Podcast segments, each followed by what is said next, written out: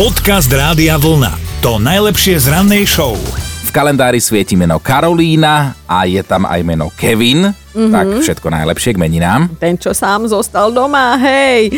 Ideme aj do roku 1965, lebo vtedy istý pán Edward Higgins White v rámci vesmírneho, vesmírneho programu Gemini 4 Opustil vesmírnu a loď. presne tak. A, a vybehol do otvoreného vesmíru. Stal sa tak prvým Američanom v dejinách, čo mal z kozmu aj nejaké tie dojmy a pojmy. V roku 1989 protestovali v Pekingu študenti, nepáčilo sa im, ako to v krajine funguje, čínska vláda ale poslala armádu a bilancia bola vtedy krutá a smutná. Vyžiadalo si to viac ako 2000 obetí. Mm, o niečo veselší bol rok 2005, teda aspoň pre niektorých ľudí. Vznikla totiž nová krajina, Čierna hora.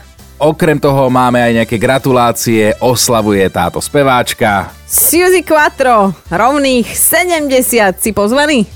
Nie, zatiaľ. A ja som si myslela, lebo ty už 70 nechodíš oslavovať, ale všetko najlepšie, alebo ak chcete Feliz cumpleaños do Španielska želáme, lebo teda tenista Rafael Nadal má dnes 30. On je môj ročník. 34. Serus, ako sa máš?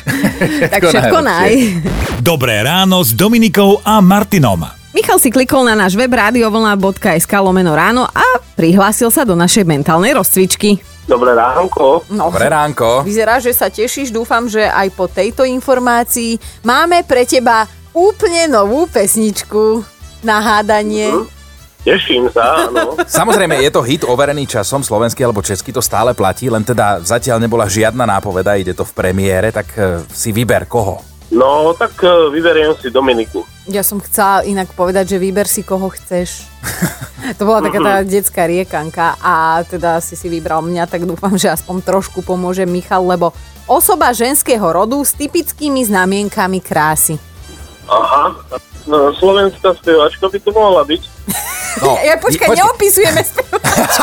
No, ty, ty, áno.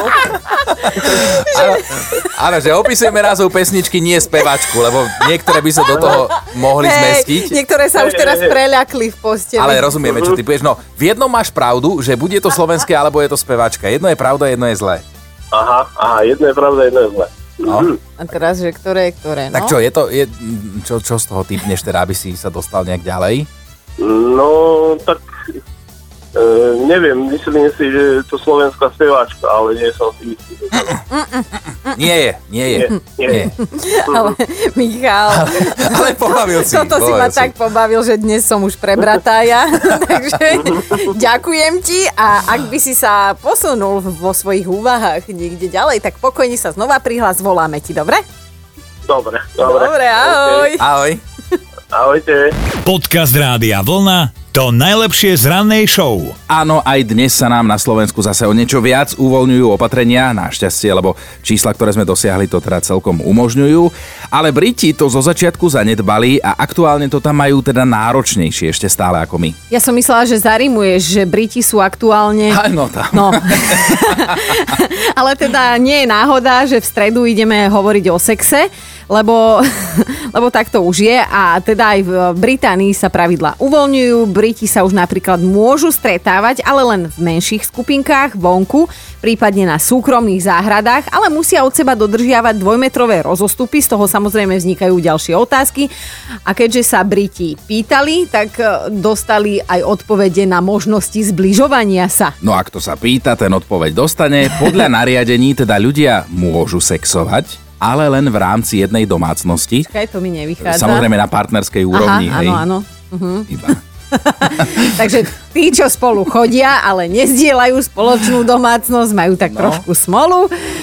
Platí pre nich, že sa môžu stretávať len na 2 metre a teda žiadne hogo-fogo tance na verejnosti, ktoré sú inak v Británii a, a asi aj všade inde, e, prísne zakázané. Takže z toho mi vyplývajú dve možnosti.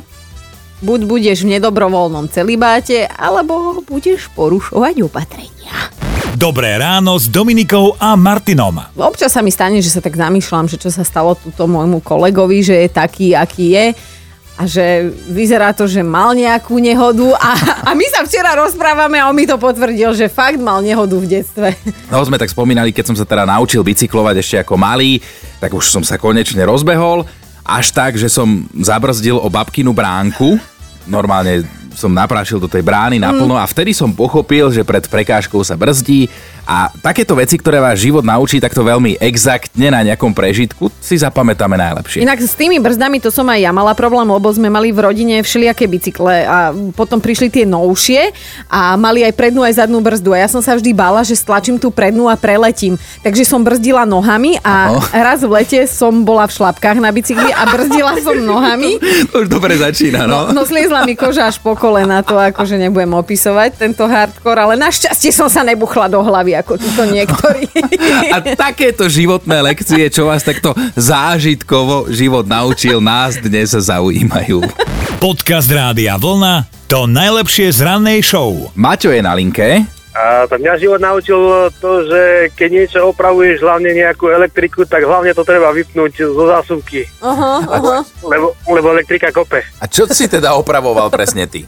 Vieš čo, no, pred Vianocami som zistil, že nám nejdú, nejdú uh, svetielka na ček. Ja šikovný, začal som to opravovať. Ale nie, že, by som si to najprv vypol, ale tak vieš ako, no aby som vedel, ktorá nejde, tak som to nechal zapnúť.